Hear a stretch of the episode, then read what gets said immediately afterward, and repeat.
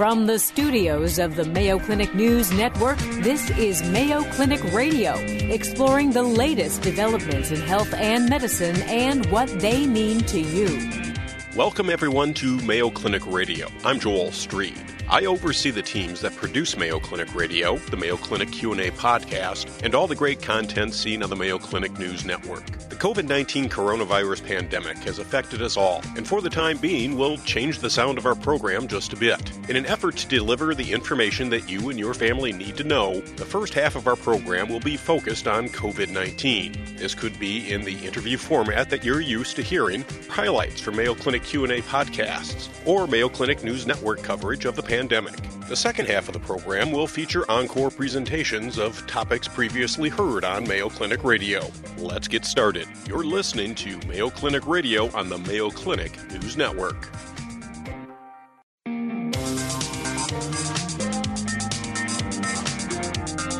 I'm Dr. Sanj Kakar. As students prepare to go back to school, whether in person, online, or a combination of both, students and staff know that things will be different due to COVID 19. What precautions can help kids go back safely to school? Here to discuss back to school recommendations is Mayo Clinic pediatric infectious disease expert Dr. Nipunie Rajapakse. Dr. Nipunie Rajapakse, thanks for joining us again today. Thanks for having me back. So, simple question How should parents decide uh, whether to send their children back to school or do uh, uh, online uh, education? So this is a, a, really challenging thing that I think all parents are grappling with with right now. Um, unfortunately, it's not not simple, and there's a lot of different uh, factors to weigh and consider as parents try and make the decision that is best for their own child and their own family. Um, I think there's multiple layers to think about here. One, kind of starting at the the biggest layer, which is what is going on in your community right now.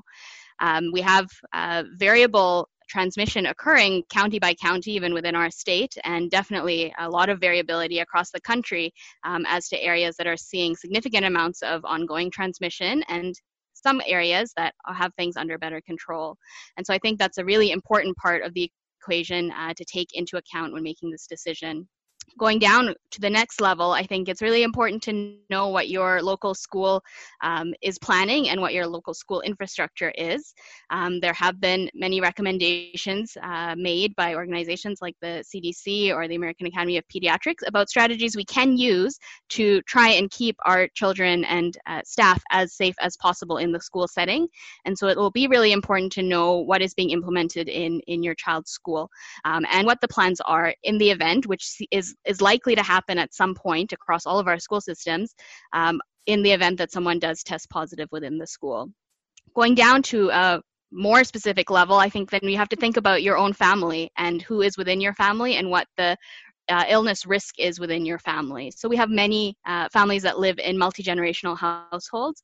Um, there may be grandparents within that home, and we know that the elderly are at higher risk for developing more uh, severe illness or disease if they do get infected. And so I think that's an important uh, consideration along with whether other family members have underlying health conditions that would put them at high risk if they were exposed.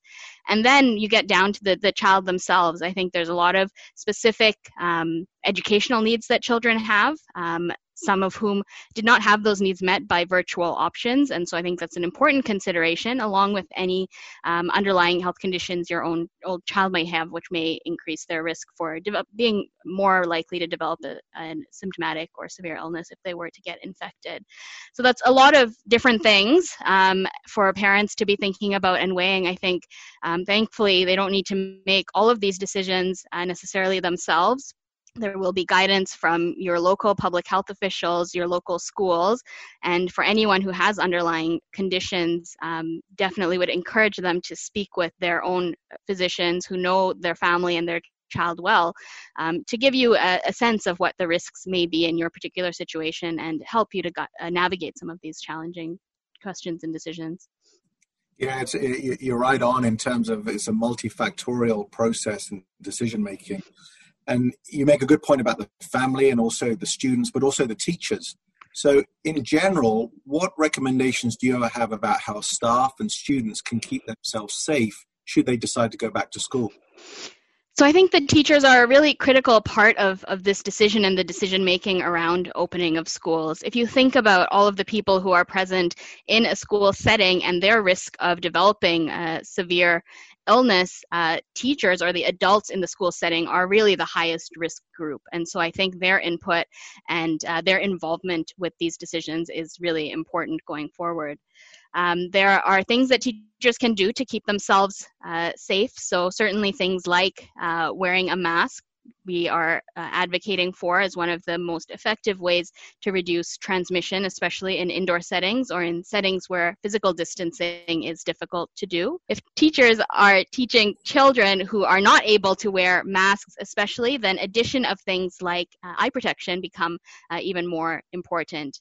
Um, I think special attention needs to be paid to what is happening around meal times. Meal times are a high risk period of time because people have to remove their masks to eat.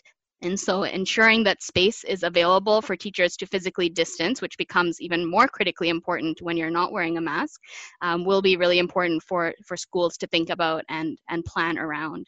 Um, probably the highest risk in school settings will be transmission between adults. And so putting measures in place to decrease the opportunities for that to happen will be an important part. Um, that's along with all the other things that we've been advocating, including excellent hand washing, cleaning of high touch surfaces. All of these different strategies need to be used together um, because none of them alone is 100% protective. And so it's really all these layers of different things that will help to keep our teachers and our students safe in a school setting. Yeah, you make a good point in terms of you know how grateful we are to our teachers, and obviously there's things that they they can control. But what about the children? So, for example, let's say you have multiple children who are younger uh, wearing masks. They have siblings. Should they share masks with siblings? Should they be washing the mask every day? Uh, what are your thoughts there about the children? Yeah, so masking uh, and kids is a really great, great topic. I think there are things that we can do to help children, especially young children, uh, become accustomed to wearing a mask. So we recommend uh, masks for anyone over two years of age, um, aside from anyone who would have difficulty removing the mask themselves if needed. So, for example, children with uh, underlying neurologic conditions that would prevent them from being able to remove the mask um, would be an example of that. Um, otherwise, uh, definitely there's things that uh, parents and families can start doing, and I would encourage them, if they haven't already started, to start doing this early um, to help get kids used to wearing a mask and uh, interested in wearing a mask in a school setting. So with kids, uh, having them involved in choosing the mask, choosing the color of the mask, or a pattern or their favorite character on the mask can make their acceptance of the mask more likely um, if they like it. If the mask is not comfortable, they probably will not wear it. And so making sure that you have a variety of masks and that they've tried them on before you send them off to school um, and that the mask fits well. So properly covering both their nose and their mouth and uh, going underneath the chin um, will be really important it's important to talk to kids about mask wearing. It's important to role model good mask wearing as adults and parents as well. Um, and especially things like how to safely put on and take off your masks. So, uh, just touching the ear loops and not touching the front of the mask or the back of the mask if you're removing it ensuring you wash your hands before and after handling your mask at any time. And especially when it comes to kids, just reminding them that they shouldn't be sharing masks with their friends, they shouldn't be trading masks, uh, making sure that their masks are labeled with their name or initial so that they can easily identify it. Um, and masks should be washed at the end of, of each day, and a new mask should be used each day. And certainly, if they become wet or visibly soiled, they should be be uh, cleaned and a new mask should be used. So making sure your child has a backup mask available um, in their backpack or at their desk um, at school will be really important as well. You, you mentioned hand washing, and so f- for children, should it be soap and water? Should it be these uh, gels that you can get? What would you recommend? Because obviously, especially the younger children, their skin can be a little bit sensitive. Yeah, so either soap and water or alcohol based hand rub are um, adequate for hand hygiene. Uh, we know that this virus is easily inactivated um, or removed from the surface of the hands by both methods. So kids are more likely to use what is easily available to them, and so both options should be provided and whichever um, is most convenient at the time can be used. Um, it is important and I think good to do a refresher before they return to school on how to properly wash your hands. So at least 20 seconds um, with soap and water, or uh, it should take at least 20 seconds for your hands to feel dry if you're using alcohol based hand rub. Walk through the steps of that with your child so that they're aware and um, remember all the steps to do it properly. Mayo Clinic Radio returns right after this.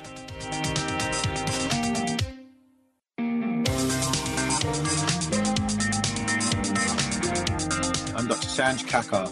Here to discuss back to school recommendations is Mayo Clinic pediatric infectious disease expert Dr. Nipunie Rajapakse. So we, we've got the children in school and they're learning, but as you know, part of the school is about the extracurricular uh, activities. What are the risks involved about playing sport or doing other activities such as band or choir? Or even the theater. So, extracurricular activities are, are so important to childhood development. They're so important to developing new skills and developing character amongst our children and our students. So, I can't uh, overestimate their kind of importance.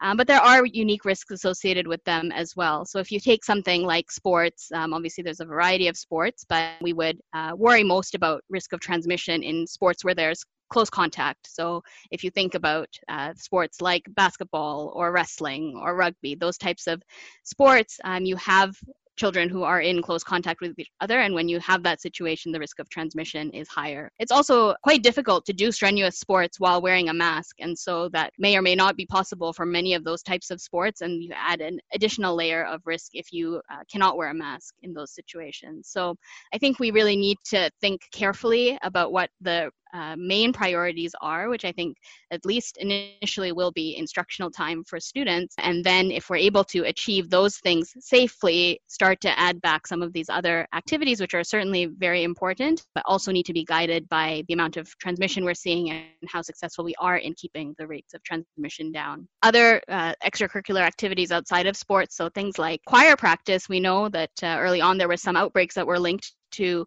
um, choirs, uh, usually when they were singing in uh, indoor setting um, and in close proximity to each other. So there certainly are any time you're speaking loudly or singing, uh, more droplets that are produced, um, and we know that this infection is primarily spread, by respiratory droplets. And so there are things that can be done, such as doing choir practice outdoors and having kids spaced out uh, at least six feet um, to decrease the risks. Um, but we'll have to be a bit creative uh, when we're looking at activities like that as well. Yeah, I'm sure, uh, as you said, this is not something we've uh, witnessed before. And so, as you're saying, learning to think outside of the box is, is critical. A good example is choir practice outdoors. So obviously, we, we're trying to do our best to keep our kids safe. But let's say they get exposed to somebody with COVID 19. What should they do? What should their parents be doing uh, to keep them safe now if they may have potentially been exposed? So that's a great question. And I think um, most people are saying, and I agree with this, that it is somewhat inevitable that we will have cases that appear within the schools once we reopen them. I think it would be naive to think that we're going to get through this school year without any um, exposures or cases.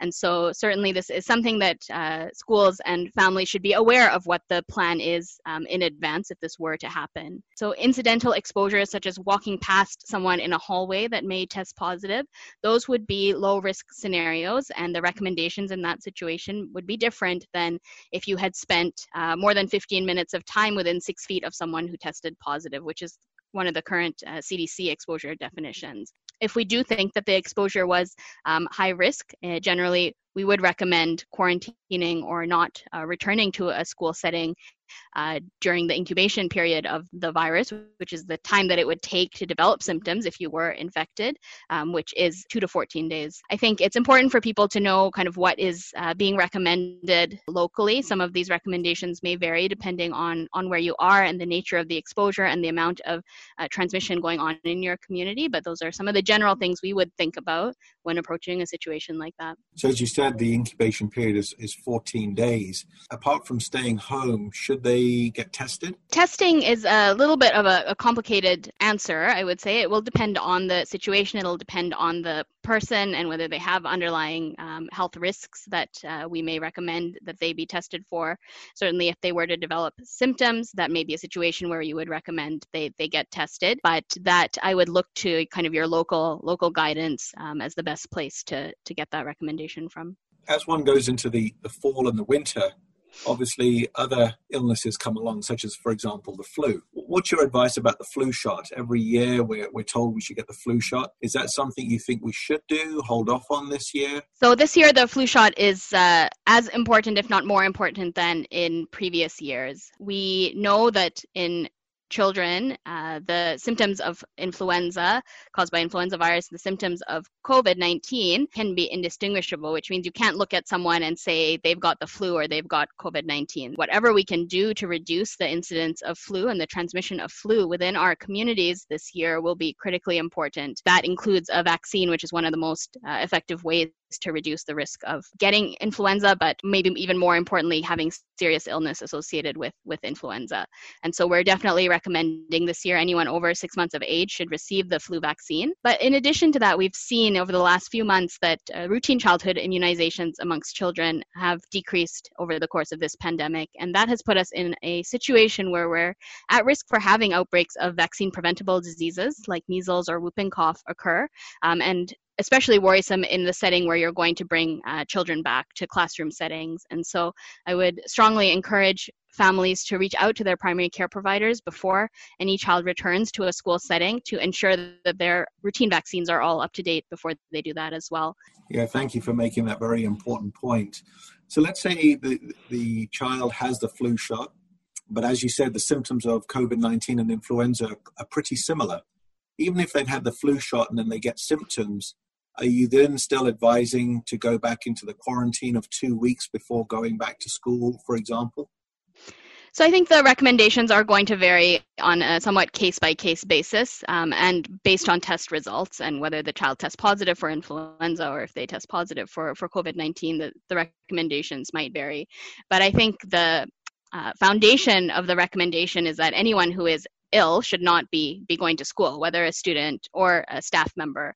Um, we really need everyone to take on that responsibility, um, even for what might seem like a mild illness in a child, like a runny nose or a sore throat. Um, that could be COVID 19. We know most children are either asymptomatic or have mild symptoms. And so we need to take those seriously and keep kids home if they are unwell. Um, that's not to say that is uh, without challenge for parents who are trying to return to work also. And so I think we really need to um, have uh, support in place for parents to make those right decisions uh, to keep their kids home and not be punished by employers or otherwise um, for uh, calling in for, for time off themselves. I think that's really important as a society that we get behind that um, because without that, um, the chances we'll be able to have longevity to our school reopening will be will be small. Yeah, it's a great point, Dr. Rajapakse. I mean, it's it's easier said than done at times, but I appreciate you making that comment. Uh, Nipunie, anything else that we want to add that we uh, haven't talked about? I think it's just uh, really important going forward here. These are very challenging decisions that people are having to make to weigh lots of different factors. Um, the right decision for one family may be different for another family. So I think it's important for us to be kind and respectful of that. Um, and I think it's going to be important for people to be flexible. However, we start off the school year will not be how we end it potentially.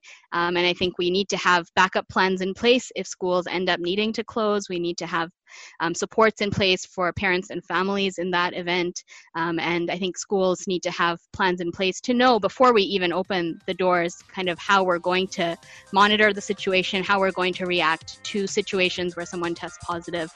Um, and I think it's really going to be a big, big team up to do this for our kids and to do this as safely as possible in the current environment. Uh, thanks to Mayo Clinic pediatric infectious disease expert Dr. Nipunie Rajapakse for sharing recommendations on how to safely return to school. Thank you so much. Due to the COVID 19 response, the second half of our show will be encore presentations of previously aired programs. Stay with us.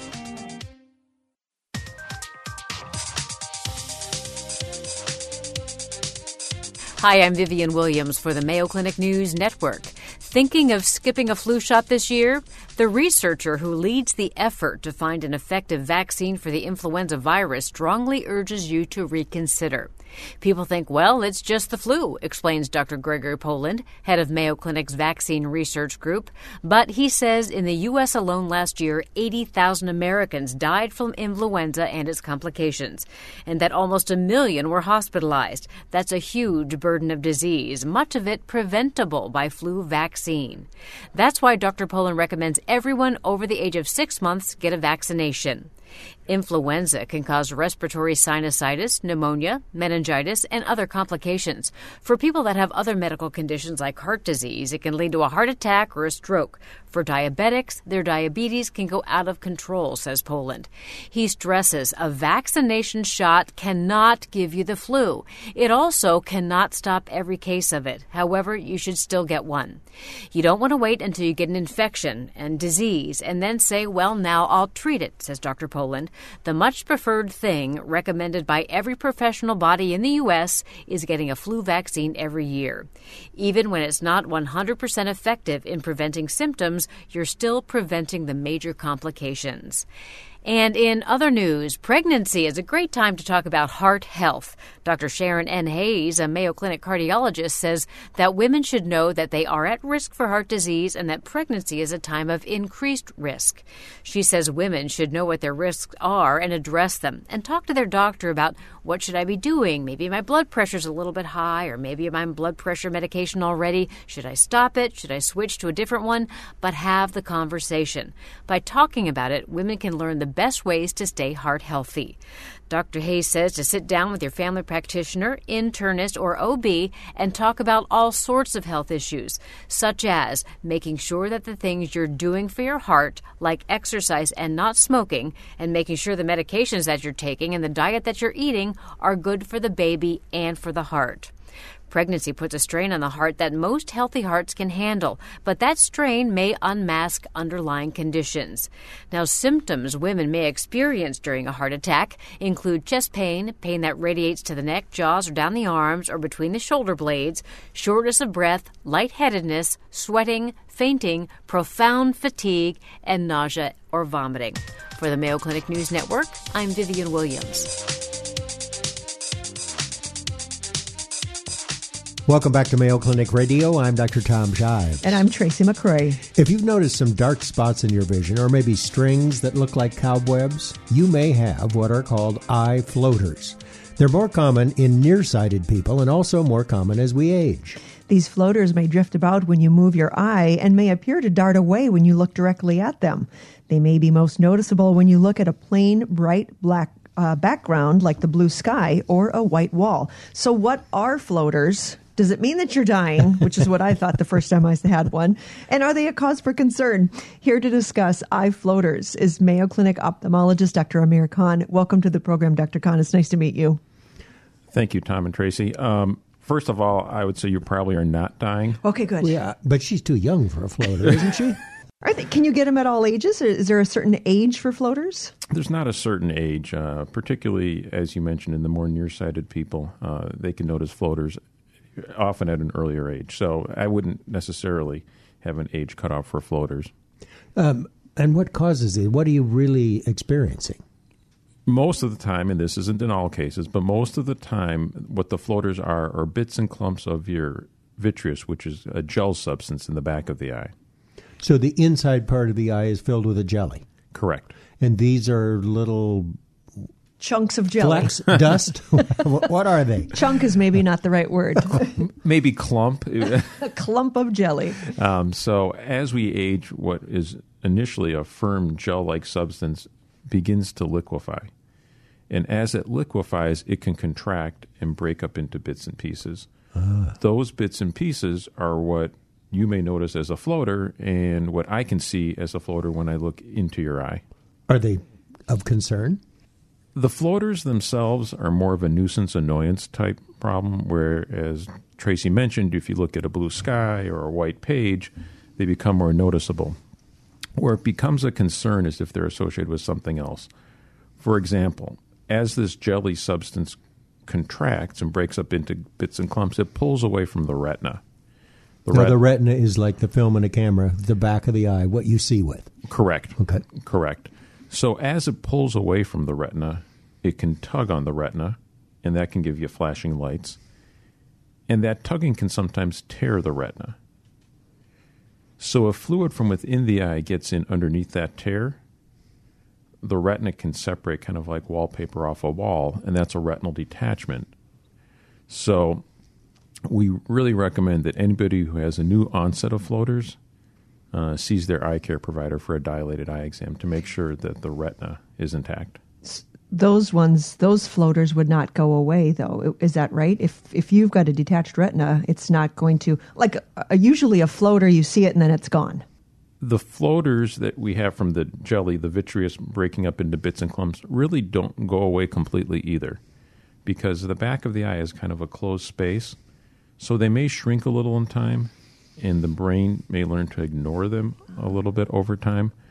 But again, in certain situations, particularly with the lighting, uh, they tend to be more noticeable. In general, when you have a floater, it's not that big of a deal. What can be a cause for concern? Um, if I were to see a whole sudden shower of little specks, almost like little black bugs, and people, patients may say that there's a gnat there or some flies there, and they try to swat them away, but they're not outside; they're inside their eye. Uh, those can be causes for concern. The other thing is not all floaters are clumps of the vitreous jelly. So sometimes, if the retina is torn, it can be a broken blood vessel, and those may be blood cells that you're seeing. Also, in certain uh, underlying diseases such as diabetes, uh, those people are more prone to getting blood vessels that can break and bleed easily. So that may also be a source of floaters. Any onset of new floaters, I think, really deserves a, a dilated eye exam. Why are floaters more common in people who are nearsighted? It's probably because the eye, most people are nearsighted, the eye tends to be longer, Front to back or side to side? uh, front to back. Okay. that tends to be longer. So the thought is that there might be more traction on the retina because things are stretched a little bit more in the eye. Is there a treatment for them? Uh, there really isn't a treatment for floaters. Um, recently, people have started looking into whether they can laser the floaters. I think the jury is still out on that. Technically, uh, a retina specialist can go inside the eye and remove all of the gel substance, but that has its own inherent risks as well. And for something that is typically more of a, I'd say, nuisance annoyance type issue, we don't recommend doing that. In my mind, there's some concern about breaking those bigger floaters up into more smaller pieces, plus releasing all that energy in the back part of the eye. Is there a way to prevent floaters? Not really. Okay. Not really. Again, this whole process of the vitreous gel liquefying is, I put it more in the natural aging category. All right, so you, you've told us that if you have floaters for the first time, and in particular if you have multiple ones, it's probably worth a checkup. Tell us about some other changes in vision or sim- eye symptoms that ought to be checked out. You know, in addition to floaters, if you notice an area of your vision is missing, that would be another good reason uh, to get a dilated eye exam. All right, reduced field of vision would be reduced reason. field of vision, reduced visual acuity. You just can't see as clearly. Um, it may be something simple, like you need to get a new glasses prescription, but again, it could be anything else from cataract or macular degeneration. That's tricky because it happens so gradually that you don't notice what you don't notice. Correct. And oftentimes people don't notice until maybe for some reason they rub one eye, and then all of a sudden they're looking with their bad eye, and then they're, oh, when did this happen? All right, anything else we ought to worry about? Um, in terms of the eyes, Yeah, In term, well, we got lots to worry about, but things that ought to prompt one to go see their eye doctor. Um, just in general, I I would say um, every few years it's probably reasonable to get an eye exam to measure things like int- the pressure inside your eye. Some things may be asymptomatic and best caught early. So I think routine eye care is important. All right, see your doctor every three years or Sounds good. sooner if you need it, Very especially good. if you're new to floaters. All right, we've been talking about eye floaters with a Mayo Clinic specialist, ophthalmologist Dr. Amir Khan. Thanks for joining us, Dr. Khan. Good to have you on the program. Thank you, too. We're going to take a short break. When we come back, we'll discuss colorectal cancer and screening guidelines for younger adults. You're listening to Mayo Clinic Radio on the Mayo Clinic News Network.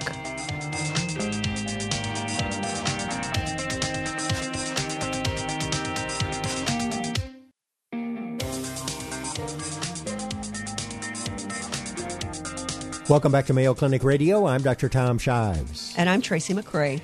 Well, thanks to better awareness and screening, cancer of the colon and rectum rates have been declining in recent decades overall.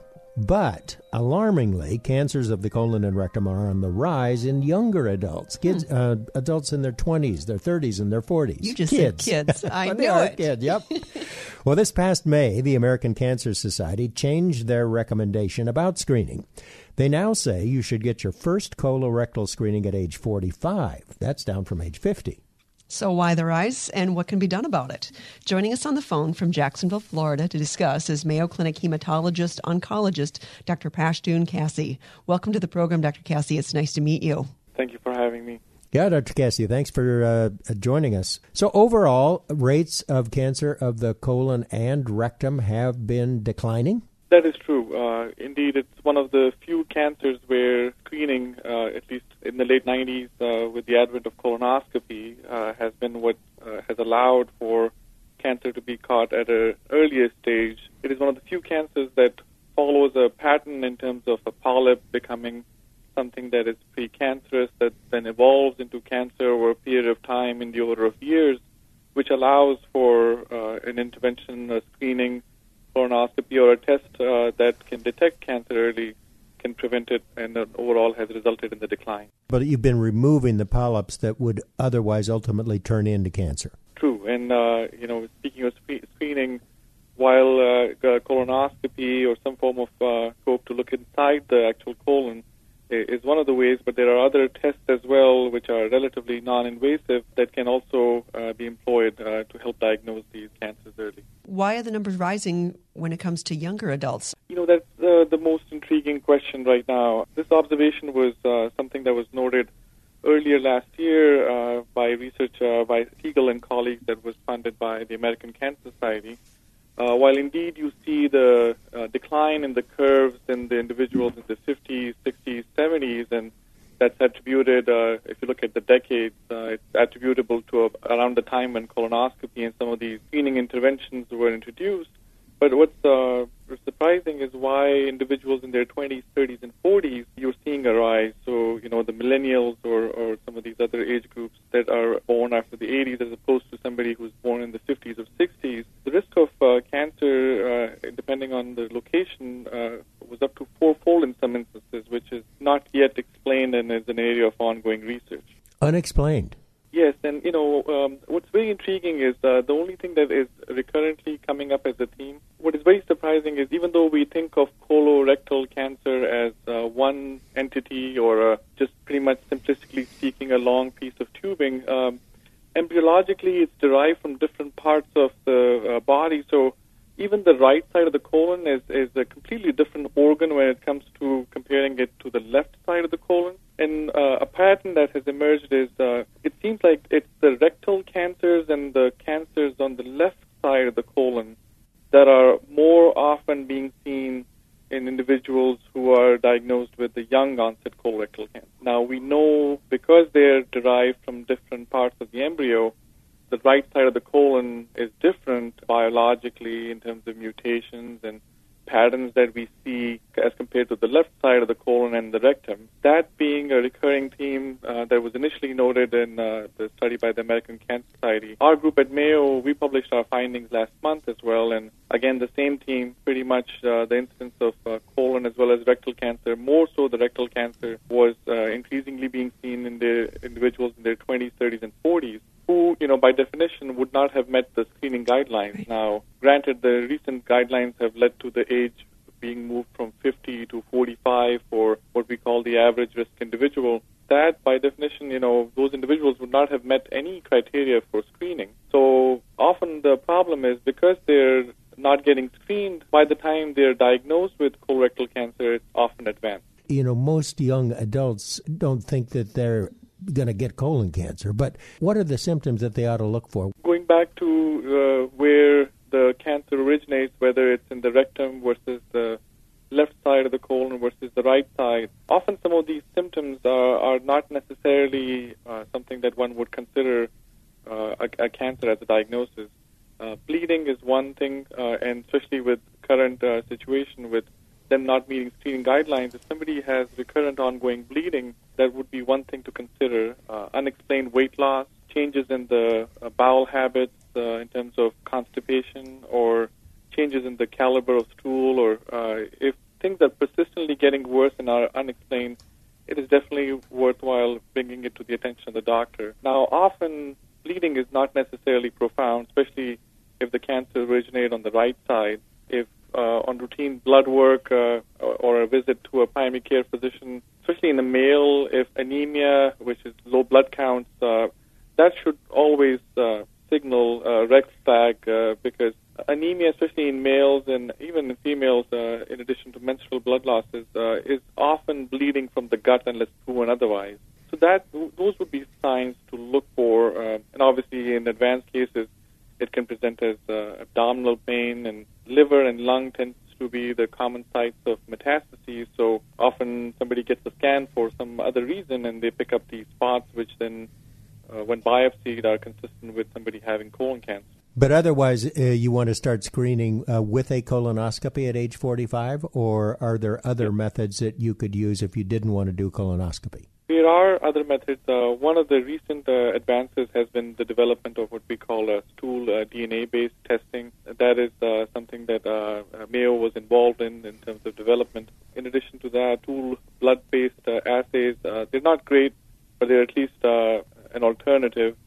Because often what's been an issue is even though we know a colonoscopy can diagnose and also treat these cancers or lesions early, uh, the challenge has been the uptake of colonoscopy. Uh, nobody is too enthused about drinking uh, the prep for several days, uh, or because of that, even in most states of the United States, uh, it's anywhere between 50% to a two-thirds where people are getting the recommended ages. and so it's not one of the most popular of procedures, and the goal has been to at least take that up to at least 80%. And with these newer tests being available, uh, that is one way of uh, increasing awareness and uptake amongst uh, individuals to consider these testing. Finally, there's been a shift in the way that uh, ca- uh, colon cancer treatment happens chemo, then surgery, then chemo again. Is that correct? So, in terms of both for uh, advanced cases as well as rectal cancer specifically, one paradigm shift that is happening as we speak is instead of uh, doing what we call mop up chemo afterwards, moving it before uh, surgery when the person is uh, in, in better shape and hasn't had any surgery, that is one paradigm shift that has happened. One exciting advancement that has happened for our patients with uh, metastatic cancer is immunotherapy is something that uh, was not something that uh, helped patients with colorectal cancer, but a small fraction them who have what we call uh, Lynch syndrome associated colon cancer or uh, there's a term called mismatch repair deficient colon cancer, which uh, about 4 to 5 percent of metastatic cancer patients.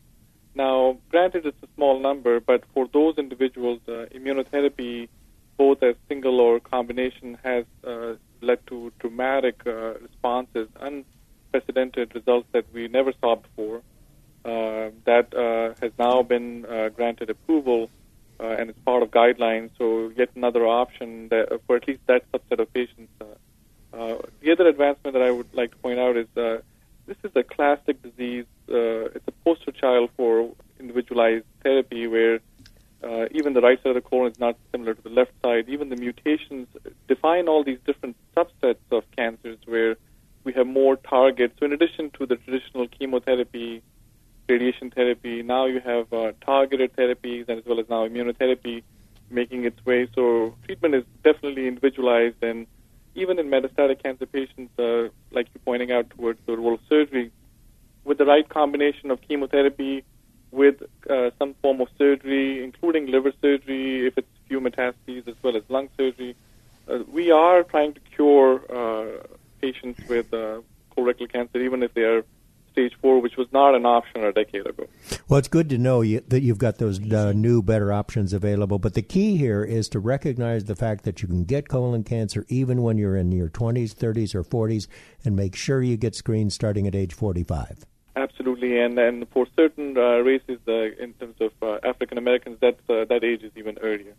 Dr. Pashtoon Kasi, hematologist oncologist at the Mayo Clinic. Thanks so much for being with us. And that's our program for this week. You've been listening to Mayo Clinic Radio on the Mayo Clinic News Network. Our producer for the program is Jennifer O'Hara. For Mayo Clinic Radio, I'm Dr. Tom Shives. And I'm Tracy McCray. Thanks for joining us. Any medical information conveyed during this program is not intended as a substitute for personal medical advice, and you should not take any action before consulting a healthcare professional. For more information, please go to our website, newsnetwork.mayoclinic.org. Please join us each week on this station for more of the medical information you want from Mayo Clinic specialists who know.